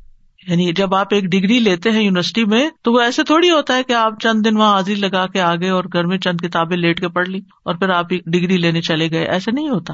اس کے پیچھے بہت ایک لمبی ایفرٹ ہوتی۔ مثلاً اس وقت ہر شخص جہاں جہاں ترابی پڑ رہا ہے وہ امام کے اوپر ضرور رش کر رہا ہوگا۔ ہوں مجھے تو بہت رشک آتا ہے۔ بہت زیادہ رشک آتا ہے۔ یہ خوش قسمت ترین لوگ ہیں یہ کہ جن کو اللہ نے یہاں لا کھڑا کیا۔ اب وہ رشک تو آ رہا ہے آپ کو، لیکن آپ کو یہ پتا ہے اس کے پیچھے کتنی ایفرٹ ہے۔ جو امام جتنا اچھا پڑھتا ہے تو میں سوچتی ہوں کہ اس نے اتنی ہی محنت کی ہے۔ یہ اتنی آواز میں میچیورٹی اور اتنا ٹھہراؤ اور ایک رفتار سے پڑھنا۔ یہ نہیں کبھی اوپر، کبھی نیچے، کبھی دائیں، کبھی بائیں، نہیں۔ خوبصورت انداز میں جیسے بہتا پانی ہو۔ تو یہ ساری چیزیں ایک محنت اور اس کے پیچھے بڑی بڑی ایفرٹ ہوتی۔ ہے کہاں کہاں سے یعنی وہ ہیرے انہوں نے کٹھے کیے ہوتے ہیں جو آ کے آپ کو پھر رمضان میں ڈلیور کرتے ہیں۔ ایک ایک آئے دل پہ کیسے اثر کر رہی ہوتی ہے۔ اس کے پیچھے ماں باپ کی کتنی محنت ہوتی ہے، استادوں کی کتنی محنت ہوتی ہے اور گائڈ کرنے والوں کی کیسی محبت ہوتی ہے۔ تو یہ بہت ساری چیزیں ہوتی ہیں جب جا کے انسان کو نیکی کرنے کا موقع ملتا ہے۔ اور اسی طرح باقی نیکیاں بھی۔ اور وہ کہتے ہیں کہ جب آپ کسی کو دیکھیں کہ وہ برا کام کر رہا ہے تو جان لیں کہ اس برائی کی اور بھی بہنیں ہیں۔ یعنی یہ برائی یہ صرف یہاں سے نہیں آئی، اس کے پیچھے اور بھی بہت سی چیزیں۔ مثلاً ایک شخص غصہ کرتا ہے نا، چیختا چلاتا ہے، تو آپ کا کیا خیال ہے کہ وہ ایسے ہی بس ابھی وقتی طور پر اس کے اندر کوئی ابال آ گیا تھا؟ نہیں، اس کے اندر وہ بہت کچھ جمع تھا اور اب وہ پھٹ پڑا ہے۔ وہ کئی دنوں سے اکٹھا ہو رہا تھا اور اب وہ باہر آ گیا ہے۔ جیسے لاوا جو ہے، اسی وقت تھوڑی بنتا ہے۔ وہ اندر تھا اور اس کو رستہ ملا اور اس نے باہر تباہی مچا دی۔ تو ایسے ہی غصہ بھی ایکومولیٹ ہوتا ہے اور پھر اس کے بعد باہر نکل آتا اسی طرح بہت ساری اور برائیاں بھی۔ یاد رکھیے، غصہ ایک برائی ہے، گناہ ہے۔ کوئی اچھی بات نہیں ہے کہ جس کو ہم فار گرانٹیڈ لیتے ہیں، بس مجھے غصہ آ گیا تھا۔ اور بڑے آرام سے کہہ دیتے، مجھ پہ شیطان آ گیا۔ آپ نے آنے کیوں دیا اس کو؟ آپ اتنے کمزور ہے کہ وہ آپ کے اوپر حملہ آور ہو جائے۔ ٹھیک ہے، آ جاتا ہے۔ ہم سب انسان ہے لیکن حضرت عمر بھی تو تھے جن سے شیتان بھاگتا تھا۔ تو ہم ان کی ابتدا کیوں نہیں کرتے؟ ان کی پیروی کیوں نہیں کرتے کہ شیتان ہم سے بھاگ گئی پھر اسی طرح گناہوں کو حقیق سمجھنے سے بچنا ہے۔ ابن کئیم کہتے ہیں گنا زخم ہے وونڈز ہیں، اور کتنے ایسے زخم ہوتے ہیں جو انسان کو موت کی جگہ پر لگتے ہیں۔ بس جو ثابت قدمی کا شوق رکھنے والا اور اس پر نظر رکھنے والا ہے، اس کے لیے یہ لائق نہیں کہ وہ نافرمانی کو معمولی خیال کرے۔ یعنی کہیں ایسا نہ ہو کہ وہ زخم ہلاک کر دے۔ اور پھر ایسا نہیں ہو سکتا کہ وہ گناہ سے لذت حاصل کرے یا چھوٹے گناہوں کا ڈھیر لگا دے۔ قرآن مجید میں آتا ہے اہلک نہ ہم نے انہیں ان کے گناہوں کی وجہ سے ہلاک کیا۔ وہ کہتے ہیں، کچھ زخم ایسے ہوتے ہیں جو اچانک حملہ کر دیتے ہیں اور قتل کر دیتے ہیں اور حملہ آور ہو جاتے ہیں اور اپنے صاحب کو تباہ کن حالت تک پہنچا دیتے اور انتہائی بدترین رہائش گاہ تک لے جاتے ہیں۔ یعنی سخت قسم کے گناہ میں انسان پڑتا ہے، ادھر ہی موت آتی ہے اور پھر بہت بدترین خاتمہ ہوتا ہے۔ پھر ہدایت پر ثابت قدم رہنے کے لیے نیک لوگوں کی صحبت اور مجلس اختیار کرنا، ان کے پاس بیٹھنا۔ اس کا حکم نبی صلی اللہ علیہ وسلم کو بھی دیا گیا۔ وسبر نفسا کما الدین ید اون اربا بالغدات اشی یہ نہیں کہ عوام کو ضرورت ہوتی ہے نیک لوگوں کے پاس بیٹھنے کی، خواص کو بھی ہوتی ہے، علماء کو بھی ہوتی ہے۔ ہر ایک کو ضرورت ہوتی ہے کہ وہ دوسروں سے انسپریشن لے اور ان کی وائبس بھی اس کے اندر آئے ان کی نیکی اور ان کے تقوا اور ان کے ایمان کی قوت اس سے فائدہ اٹھائے۔ اللہ تعالیٰ فرماتے اور آپ اپنے آپ کو ان لوگوں کے ساتھ روکے رکھیے جو اپنے رب کو پہلے اور پچھلے پہر پکارتے ہیں یعنی صبح شام اللہ کا ذکر کرتے ہیں۔ ابن قیم اپنے استاد ابن تیمیہ کا حال بیان کرتے ہوئے کہتے ہیں، جب ہمارا خوف شدید ہو جاتا اور ہمیں بدگمانیاں ہو جاتی اور زمین ہم پہ تنگ ہو جاتی تو ہم آپ کے پاس آ جاتے۔ اور صرف اتنا ہی وقت لگتا کہ ہم آپ کو دیکھتے، آپ کی گفتگو سنتے تو یہ سب کچھ ختم ہو جاتا۔ اور یہ سب کچھ یعنی ہمارے خوف اور پریشانیاں شرح صدر، قوت، یقین اور اطمینان میں تبدیل ہو جاتا۔ صرف اس مجلس کی برکت سے ان کی باتیں سن کے۔ تو ہم سب کو اس کی ضرورت ہوتی ہے کہ ہم اپنے ایمان کو رینیو کرتے رہے ایسی مجالس کے ساتھ۔ لہٰذا آج کی مجلس یا آخری مجلس نہیں، یہ پروگرام کنٹینیو کریں گے ایک ڈفرنٹ اسٹائل میں ان شاء اللہ تعالیٰ۔ پھر اہل ایمان کی مجلس تلاش کرنی چاہیے۔ یعنی انسان کام کے لیے تو پھر کسی کے ساتھ بھی اس کو کام کرنا پڑتا ہے اور کام کرنا چاہیے، لیکن صرف اسی ماحول کا ہی نہ ہو کر رہ جائے۔ اہل ایمان کی مجلس تلاش کرے کہاں ہے اور وہاں پر جائے اور اس کا اہتمام کرے۔ معاذ رضی اللہ انہوں نے ایک دفعہ ایک صحابی سے کہا او ہمارے پاس بیٹھو، ہم ایک گھڑی ایمان لے آئے یعنی ایک مجلس قائم کرے کہ جس میں ہم اپنے ایمان کی تجدید کریں۔ ابن مسعد کہا کرتے تھے، آؤ ہمارے پاس بیٹھو، ہم اپنا ایمان بڑھا لیں۔ اور وہ اپنی دعا میں کہا کرتے تھے اللہ میں ضدنی ایمان و یقین و فکن اے اللہ، مجھے ایمان، یقین اور فک یعنی دین کی سمجھ میں زیادہ کر دے اور آگے بڑھا دے۔ یہ صحابہ ہے جو یہ دعائیں مانگ رہے ہیں۔ اور ویسے بھی آپ دیکھیں نا، مومن مومن کا آئینہ ہوتا ہے۔ اور وہ اس کا دفاع بھی کرتا ہے اور اگر وہ غلطی کرے تو اس کو بتاتا بھی ہے کہ یہ چیز ٹھیک نہیں ہے۔ اور اس کی غیر موجودگی میں اس کی عزت کی حفاظت بھی کرتا ہے۔ پھر اسی طرح استقامت کے لیے ضروری ہے کہ فتنوں سے بچائیں اپنے آپ کو۔ ایسی جگہ ایسے لوگ جو فتنا پیدا کرتے ہیں، ان کی کمپنی سے پرہیز کریں۔ چاہے ورچوئل ہو، بعض اوقات ہم غلط قسم کی ویڈیوز دیکھتے ہیں، غلط قسم کے لوگوں کی باتیں سنتے ہیں، ہم کہتے ذرا ہمیں پتا تو چلے، یہ کیا سوچتے ہیں؟ اور پھر کسی طرح وہ سوچ آپ تک بھی ٹرانسفر کر دیتے ہیں۔ تو اس لیے شر کا دروازہ بند ہی رہے۔ آپ دیکھیں کہ اگر آپ کو مثلاً سانپ سے ڈر لگتا ہے، یا کتے سے ڈر لگتا ہے، اور وہ کسی روم کے اندر بند ہے، تو آپ کیا کرتے ہیں؟ دروازہ کھول دیتے ہیں اس کا۔ کہ کوئی نہیں، میں دیکھوں تو صحیح کیا کر رہے ہیں اندر۔ نہیں، ہمیں نہیں دیکھنا کیا کر رہے ہیں۔ اللہ سبحان تعالیٰ نے ہماری رہنمائی کر دی ہے کہ خیر کیا اور شر کیا ہے۔ پہلے وہ رہنمائی لے لے پھر اس کے بعد اگر کسی شر کا مقابلہ کرنا پڑا تو اللہ تعالیٰ خود رہنمائی کرے گا۔ پھر زبان کو مستقیم رکھنا۔ نبی صلی اللہ علیہ وسلم نے فرمایا، کسی آدمی کا ایمان درست نہیں ہو سکتا جب تک اس کا دل درست نہ ہو، اور اس کا دل درست نہیں ہوتا جب تک اس کی زبان درست نہ ہو جائے۔ سوچے کیا بولتے ہیں، کس طرح دوسروں سے بات کرتے ہیں۔ یہ بڑا ہی ضروری ہے، کیونکہ زبان سے بہت سی خرابیاں اور بہت سے فتنے کھڑے ہوتے ہیں۔ اور انسان بہت سی نعمتوں سے محروم ہو جاتا ہے صرف زبان کے غلط استعمال کی وجہ سے۔ پھر نفس کا محاسبہ کرتے رہے نفس کا محاسبہ کرتے رہے قرآن مجید میں اللہ تعالیٰ فرماتے قد افلاح من زکا وہ شخص کامیاب ہوا جس نے نفس کو سنوار لیا۔ ابن المنقدر کہتے ہیں، میں نے اپنے نفس کا مقابلہ کرنے میں چالیس سال تک تکالیف برداشت کی۔ یہاں تک کہ میرے نفس کو استقامت حاصل ہو گئی۔ حسن بصری کہتے ہیں، مومن اپنی ذات پر نگران ہے اور وہ اللہ عزا وجاللہ کے لیے اپنا محاسبہ کرتا ہے۔ قیامت کے دن ان لوگوں کا حساب آسان ہوگا جو دنیا میں اپنے نفس کا حساب کرتے رہتے ہیں۔ جو اپنا محاسبہ دنیا میں کرتے رہتے قیامت کے دن ان کا حساب آسان ہو جائے گا۔ اور جو دنیا میں اپنے آپ کو بس کھلی چھٹی دے دیتے ہیں، جو دل چاہے وہ کر لیتے ہیں اور اپنے آپ پر کوئی چیک نہیں رکھتے، تو پھر قیامت کے دن ان سے سخت حساب لیا جائے گا۔ پھر جہاں ہمیں ان امور کا پتا ہونا چاہیے جن کے کرنے سے ثابت قدمی ہوتی ہے، وہاں ان باتوں کا بھی پتا ہونا چاہیے کہ جو ثابت قدمی سے ہٹا دیتی ہیں، جو رکاوٹ بن جاتی ہیں۔ ان میں سب سے نمبر ون خواہشات ہیں، اپنے نفس کی خواہشات۔ جب انسان صرف اپنے دل کی مرضی پہ چلتا ہے، نہ دیکھتا ہے کہ وقت کی ضرورت کیا ہے، اس وقت کیا کام کرنا چاہیے۔ جب دل آئے سو گیا جب دل آئے کھا لیا، جب دل آئے سیر کو نکل گئے یعنی کوئی زندگی کا پلان نہیں، کوئی منصوبہ نہیں، کوئی پابندی نہیں، اپنے اوپر کوئی چیک نہیں، کوئی ڈسپلن نہیں، بس زندگی اپنی خواہشات کے ساتھ چلی، خواہشات لیڈ کر رہی ہیں۔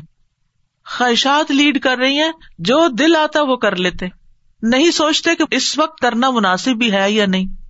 اب مثال کے طور پر آزان ہو چکی ہے اور آپ کہتے ہیں اچھا میں تھوڑی دیر سو لوں، پھر دیکھتے ہیں آزان ابھی تو کافی ٹائم ہے۔ اور جب آپ اٹھتے ہیں تو نماز کا وقت جا چکا ہوتا ہے یا لیٹ ہو چکا ہوتا ہے۔ اب آپ نے کوئی صحیح کام تو نہیں کیا؟ یہ کیوں کیا آپ نے؟ اپنی خواہش پر چلتے ہوئے۔ اسی طرح اور بھی بہت ساری چیزیں ہیں۔ مثلاً ادھر نماز کا وقت ہو رہا تھا، ادھر آپ کہتے میں ذرا مارکیٹ سے کوئی چیز لے آؤں۔ بھائی آپ پہلے نماز پڑھے پھر آپ مارکیٹ چلے جائیں۔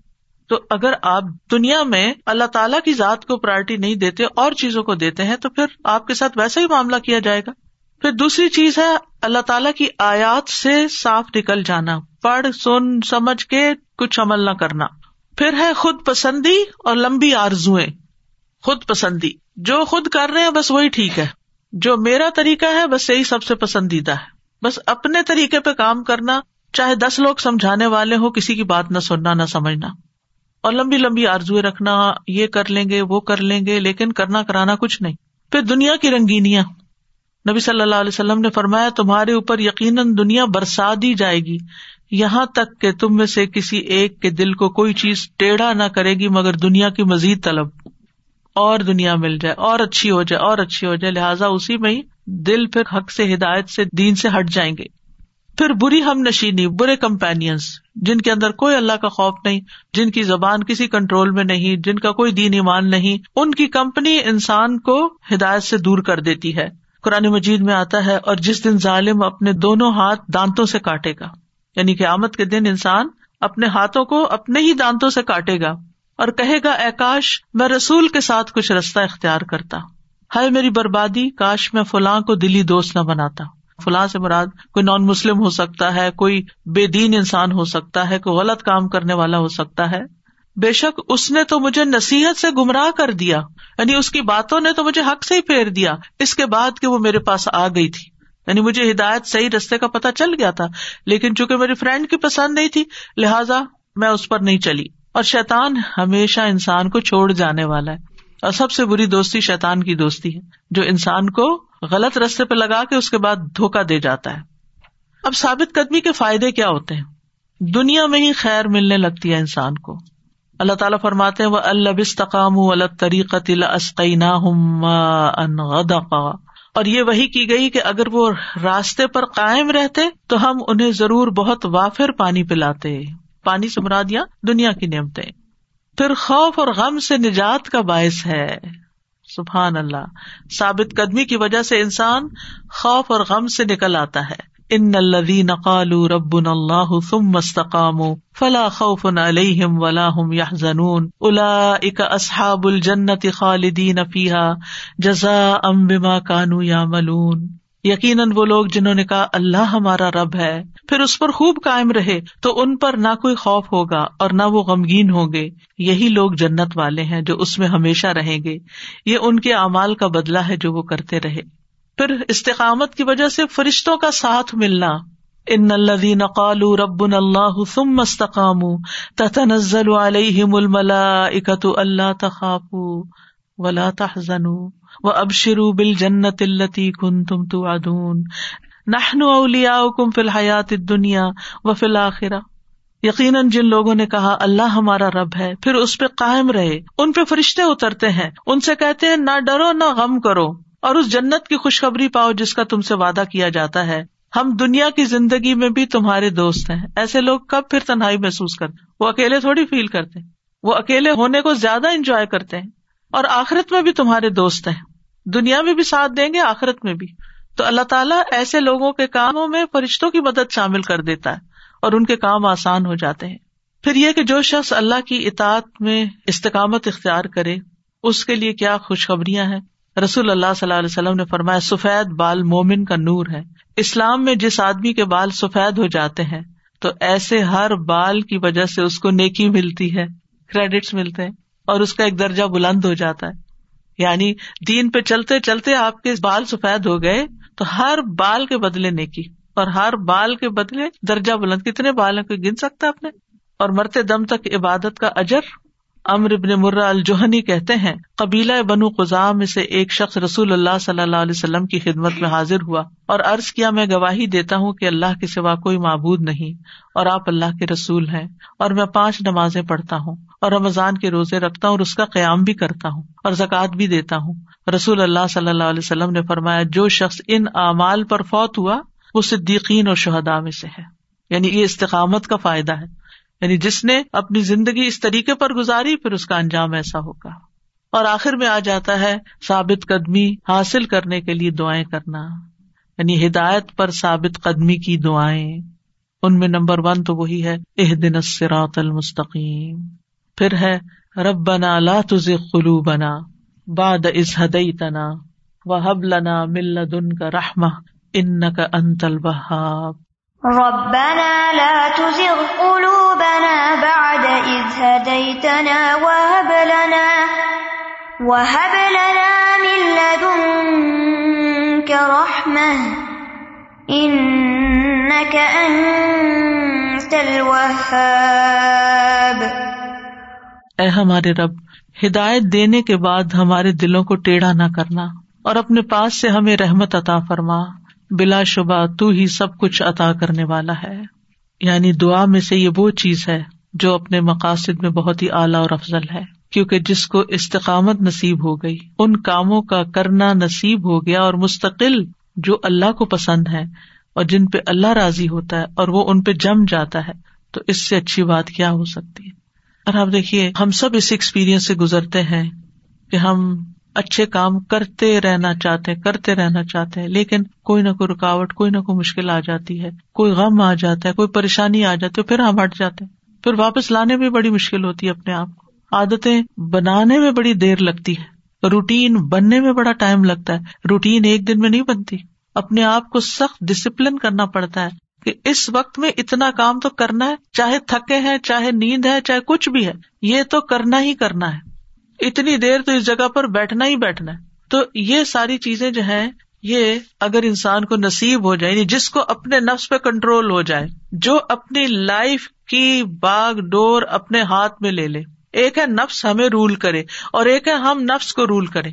ایک ہے نفس ہمیں کنٹرول کرے، اور ایک ہے ہم اس کو کنٹرول کر لیں۔ کہ نہیں، اے نفس، اس وقت تمہاری بات نہیں مانی جائے گی، مجھے یہ کام کرنا ہے۔ تو اس کے لیے ربنا لا تجھے قلو بنا کیونکہ جو دل ہوتے ہیں نا، خواہشات ہوتی ہیں، وہ رستہ بناتی ہیں ادھر ادھر، کوئی تعویل کر لیتے ہیں، کسی کا ازر بہانا لے لیتی ہیں۔ تو اللہ ہمیں حق سے منحرف نہ کرنا، کیونکہ ہدایت کا اپوزٹ پھر انحراف ہوتا ہے۔ اور کبھی یہ جہالت کی وجہ سے ہو جاتا ہے، کبھی کسی جذباتیت کی وجہ سے ہو جاتا ہے۔ اور پھر یہ کہ ہمیں اپنے پاس سے رحمت عطا کر، کیونکہ ہمیں جو کچھ بھی ملتا ہے نا، وہ اللہ کی رحمت سے ہی ملتا ہے۔ ہمارے اپنے اختیار میں نہیں ہوتا۔ تو یہاں اللہ تعالیٰ کی عظیم رحمت کا سوال ہے رحمت میں تنوین ہے۔ یعنی بڑی رحمت عطا کر اور رحمت میں ساری چیزیں شامل ہیں۔ امام فخر الدین راضی کہتے ہیں، جو دل میں ایمان، توحید اور معرفت کے نور کے حاصل ہونے کو شامل ہے، یہ بھی رحمت ہے اللہ کی۔ اعضاء اور جوارے میں اطاعت، یہ بھی اللہ کی رحمت ہے۔ معیشت کے اسباب کا آسان ہونا یعنی روزی آسانی سے مل جانا، یہ بھی رحمت ہے۔ امن، صحت، تندرستی کا آسان اور حاصل ہونا، یہ بھی رحمت ہے۔ دنیا میں کفایت مل جانا کہ ضروریات پوری ہو رہی ہے یہ بھی رحمت ہے۔ موت آئے تو آسانی ہو جانا، یہ بھی رحمت ہے۔ قبر میں منکر نکیر کے سوالات کا آسانی سے جواب دے پانا، یہ بھی رحمت ہے۔ اور گناہوں کی بخش ہو جانا وہاں اور جنتوں کو پا لینا، یہ بھی رحمت ہے۔ تو جب ہم کہتے ہیں نا کہ مل دن کا رحما ساری چیزیں اس میں مانگا کرے ساری چیزیں آ گئی ہر مسئلے کا حل ہے رحمت۔ زیادہ رحمتیں کس کام سے ملتی؟ ہیں دروشی پڑھنے سے۔ ایک دفعہ پڑھتے ہیں، دس دفعہ رحمت آتی۔ جب کوئی چیز مشکل ہو رہی ہو نا، میں اپنی روٹین اس لیے شیئر کر رہی ہوں تاکہ آپ کو فائدہ ہو جائے، کسی کو کوئی ٹپ مل جائے۔ یعنی کہ جیسے روزہ کھلنے سے کچھ دیر پہلے جو بھی ہمارے دل میں دعائیں وہ مانگ لیں، لیکن جیسے پانچ منٹ پہلے آپ صرف دروشی پڑھنا شروع کر دیں۔ اسی طرح صبح سیری کھانے کے بعد آپ برتن وغیرہ سمیٹ رہے ہوتے ہیں، کر رہے ہوتے ہیں، نماز کی تیاری کر رہے ہوتے ہیں، اس سارے وقت دروشف کے لیے خاص کر لیں، تاکہ سارے دن کے کام آپ کے بہت اچھے آسان ہو جائے تو اللہ کی رحمت آئے تو بہت سے کام آسان ہو جاتے اور پھر آپ دیکھیں، اگر آپ اس احساس کے ساتھ کہ میں یہاں درود پڑھ رہی ہوں اور یہ نبی صلی اللہ علیہ وسلم تک پہنچ رہا ہے، اتنی خوشگوار فیلنگ آتی ہے نا کہ آپ کو بتایا جا رہا ہے کہ کون آپ کے اوپر درود پڑ رہا ہے۔ تو وہ جو ہمیں نبی صلی اللہ علیہ وسلم سے محبت کی ضرورت ہے نا، وہ بھی درود شریف سے حاصل ہوتی ہے۔ پھر اللہ تعالیٰ کی رحمت میں ایک رحمت وہ ہے جو اللہ نے مومنوں کے لیے خاص کی ہے اور وہ ایمان کی رحمت ہے۔ ایک اور رحمت ہے جو متقین کے لیے خاص ہے اور وہ اطاعت کی رحمت ہے۔ ایک رحمت وہ ہے جو اولیا کے لیے خاص ہے، جس کی بنا پر وہ اللہ کے دوست بن جاتے ہیں ولایت کی۔ ایک رحمت ہے جو امبیا کے ساتھ خاص ہے، جو نبوت کی شکل میں ان کو ملتی ہے۔ اور یہ رسک ہے جو تقسیم کیا گیا ہے مختلف لوگوں کے لیے رحمت کا۔ تو اللہ کی رحمت کا تقاضا کیا ہے کہ پھر ہم اللہ کے بن جائیں، اور اللہ کا نام البہاب بھی ہے۔ اللہ بہت دینے والا، مانگے تو صحیح۔ اور پھر یہی دعا یوسف علیہ السلام کی، فاطر السماوات والارض، انت ولی فی الدنیا والآخرہ، توفنی مسلم و الحقنی بالصالحین۔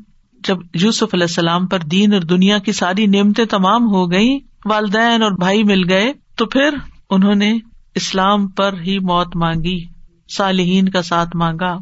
اور اللہ کی ولایت کہ اللہ تو میرا ولی ہے، تو میرا دوست ہے۔ سب کچھ مل گیا، لیکن دوست تو ہے۔ کتنی بڑی سعادت ہے نا اللہ کسی کو ایسی سمجھ دے دے۔ کیونکہ ہم اس غم میں رہتے فلاں چھوڑ گیا، فلاں چلا گیا، ایسا ہو گیا، ویسا۔ اللہ ہے نا۔ اور جس کو اللہ کی دوستی نصیب ہو جائے، اس کے لیے کوئی غم غم نہیں رہتا۔ اللہ ہر کام میں اس کا مددگار ہو جاتا ہے۔ پھر ربنا افرغ علینا صبر و توفنا مسلمین۔ صبر کی کمی اللہ صبر انڈیل دے ہمارے اندر، انڈیل دے، تاکہ ہمارا دل بہادر ہو جائے کبھی ہو جائے، مضبوط ہو جائے، اور ہمیں اسلام کی حالت میں موت آئے۔ اور یہ فرعون کے جادوگروں نے دعا کی تھی جب وہ مسلمان ہو گئے تھے۔ پھر ایک اور دعا ہے اللہ توفنا مسلمین و احینا مسلمین و الحقنا بصالحین غیر خزایا ولا مفتونین۔ اے اللہ، ہمیں حالت اسلام میں موت عطا فرما۔ حالت اسلام میں زندہ رکھ۔ نیک لوگوں میں شامل فرما کہ ہم رسوا نہ ہوں اور نہ کسی فتنے کا شکار ہوں۔ پھر یا مقلب القلوب سب قلبی اللہ دین اے دلوں کو الٹ پلٹ کرنے والے، میرے دل کو اپنے دین پہ جما دے۔ اللہ مصرف القلوب، صرف قلوب بنا اللہ تعطق اے اللہ، دلوں کے پھیرنے والے، ہمارے دلوں کو اپنی اطاعت پر پھیر دے۔ اللہ انی اسلک الہدا و تقا ولافاف ولغنا اللہ، میں تجھ سے ہدایت تقوا پاک دامنی اور دل کا غنا مانگتا ہوں۔ چار چیزوں کا سوال ہے یہاں پر۔ اور یہ اللہ کے محبوب بندوں کی صفات ہے پھر ہے اللہ مہدنی و سدنی چھوٹی سی دعا ہے اپنے سجدوں میں شامل کر لیں۔ اے اللہ، مجھے ہدایت عطا فرما اور سیدھا رکھ، استقامت دے۔ نبی صلی اللہ علیہ وسلم نے حضرت علی کو یہ دعا سکھائی تھی۔ رسول اللہ صلی اللہ علیہ وسلم نے فرمایا، یہ دعا مانگا کرو۔ اے اللہ، مجھے ہدایت عطا فرما اور سیدھا رکھ۔ اور آپ نے یہ بھی ان کو بتایا کہ ہدایت کا نام لیتے وقت سیدھے رستے پر چلنے کو ذہن میں رکھو۔ اور سیدھا کرنے کے وقت تیر کے سیدھا ہونے کو پیش نظر رکھو۔ بالکل سیدھا ہی جاؤں ادھر ادھر نہ ہو۔ یعنی اے اللہ، ہماری ہدایت کی طرف رہنمائی بھی کر اور ہدایت پر استقامت بھی عطا فرما اور ہمیں درست طریقے سے ہدایت پر چلنے کی توفیق دے۔ قول سدید ہو، عمل سدید ہو۔ پھر ایک اور دعا ہے اللہ انی اسل کا ایمان اللہ تدو و نعیم اللہ فدو و مرافقت محمد اعلی جنت الخل صلی اللہ علیہ وسلم۔ اے اللہ، میں آپ سے ایسے ایمان کا سوال کرتا ہوں جس میں کبھی ارتداد نہ آئے، ایسی نعمتوں کا سوال کرتا ہوں جو کبھی ختم نہ ہو اور ہمیشہ کی جنت کے بلند حصے میں محمد صلی اللہ علیہ وسلم کی رفاقت کا سوال کرتا ہوں۔ کتنی خوبصورت دعا ہے۔ ایمان جو کبھی نہ پھرے، نعمتیں جو کبھی ختم ہی نہ ہو اور محمد صلی اللہ علیہ وسلم کا ساتھ اعلیٰ جنت الخل میں۔ پھر ہے اللہ احسن عاقبت فل عمور کلحا و اجرنا من خزی دنیا و عذاب الآخرا اللہ، تمام معاملات میں ہمارا انجام اچھا کر دے اور ہمیں دنیا کی رسوائی اور آخرت کے عذاب سے محفوظ رکھ۔ پھر اسی طرح اور بھی دعائیں ہیں جو آپ ان شاء اللہ قرآن اور مصنون دعا میں دیکھ سکتے ہیں، آج کے لیے اتنی کافی ہیں۔ یہ جو نیک لوگوں کے ساتھ کی دعا ہے، یہ کارڈ اتنا خوبصورت چھپا ہوا ہے، آپ اپنے ڈریسنگ ٹیبل پہ بھی لگا سکتے ہیں، کہیں بھی اور دیکھ کر بھی یہ دعا پڑھ سکتے ہیں۔ زبان کی حفاظت کے لیے یہ کتاب ہے احادیث ہے اس میں، اور اس سے پتہ چلتا ہے کہ کتنا خطرناک ہے زبان کا غلط استعمال۔ پھر جنت میں لے جانے والی چیزیں ازکار ہیں یہ۔ پھر غسل میت کا مصنون طریقہ اور وزو اور غسل کا طریقہ۔ یہ سارے پیمفلٹس وغیرہ موجود ہیں آپ کے پاس ہونے چاہیے کیونکہ ایک دفعہ کا لیکچر سننے سے ایک دفعہ سن لینے سے بات نہیں بنتی۔ آپ کو بار بار اس کو پڑھ پڑھ کے اپنے آپ کو چیک کرنے کی ضرورت ہوتی ہے کہ ہو گیا یا نہیں ہو گیا یا نہیں۔ تو ان شاء اللہ جب آپ یہ کرنے لگیں گے تو آپ کر سکیں گے۔ السلام علیکم رحمۃ اللہ وبرکاتہ۔ وعلیکم السلام و رحمۃ اللہ فرسٹ آف آل میں استاذہ کا شکریہ ادا کرنا چاہتی ہوں۔ جزاک اللہ خیر۔ جب میں شروع کری یہ پروگرام تو آئی واز تھنکنگ کہ دعا ہے تو ہم پڑھتے ہیں۔ مگر جو دعائیں ہم کو آتی بھی ہیں تو اس کو کس طرح سے پڑھنا ہے؟ اور میں نے ریئلائز کیا کہ پڑھنا نہیں چاہیے مانگنا چاہیے. از اے ڈفرنس تو پہلے میں جلی جلی پڑھتی تھی اب وہی دعا کو میں سمجھ کے مانگتی ہوں اللہ سے. تو it's such a big change and then I didn't know that نماز میں بھی ہم سجدے میں جو دعائیں مانگ سکتے ہیں نماز کے اندر ہم دعائیں مانگ سکتے ہیں۔ سو so, اس ٹاپک کو میں بہت ایزی لیتی تھی۔ اتنی کنیکشن ہو گئی دعا سے کہ میں پڑھتی تھی پر آئی ڈنٹ نو کہ ایک ایک ورڈ جیسے آپ نے کہا سبحان اللہ و بحمدہ عدد خلقی۔ تو میں جب وہ ورڈ آتا ہے عدد خلقی نا ہم imagining everything you know کہ everything is included and you said کہ جو بھی کرتے ہیں اس پہ خیر مانگو. میں اتنی اوور ویلڈ ہوتی تھی گھر کے کام سے، باہر کے، بچوں کے بزنس کے لائک ایوری تھنگ الحمد للہ paying bills managing managing managing تو آپ نے کہا کہ ہر چیز میں خیر کے نیت سے کرو. تو اب میں وہی کچن میں ٹھہرتی ہوں، وہی مجھے کام کا لوڈ ہوتا ہے، وہی ڈشز کو دیکھتی ہوں، پھر میں بولتی ہوں کہ اللہ مجھے اس کا اجر دے دے. تو now everything same sweet وہ بچے بھی اریٹیٹنگ نہیں لگ رہے ہیں۔ ایسا لگ رہا ہے everything is okay it's okay it's okay یہ میرے آخرت کے لیے میں جمع کر رہی ہوں۔ بیکاز یہ بھی اللہ کی بلسنگ ہے کہ الحمد للہ اللہ نے مجھے کام دیا ہے and he has kept me busy الحمد للہ اور آپ نے کہا کہ آرگنائزیشن اسکلس کرنا چاہیے اپنے آپ کو انڈیپینڈنٹ بنانا چاہیے کہ کتنی پیاری بات ہے کہ we have to learn to manage twenty four hours a day I am so grateful that Allah has connected me with الدا it's just a very nice environment to be in الحمد للہ تو جزاک الحمد للہ الذي هدانا لهذا. وما كنا لنهتدي لولا ان هدانا الله. جزاكم الله خيرا. بارك الله فيكم. وآخر دعوانا ان الحمد للہ رب العالمين سبحانك اللهم وبحمدك اشهد ان لا اللہ الا انت استغفرك واتوب اليك السلام علیکم و رحمۃ اللہ وبرکاتہ.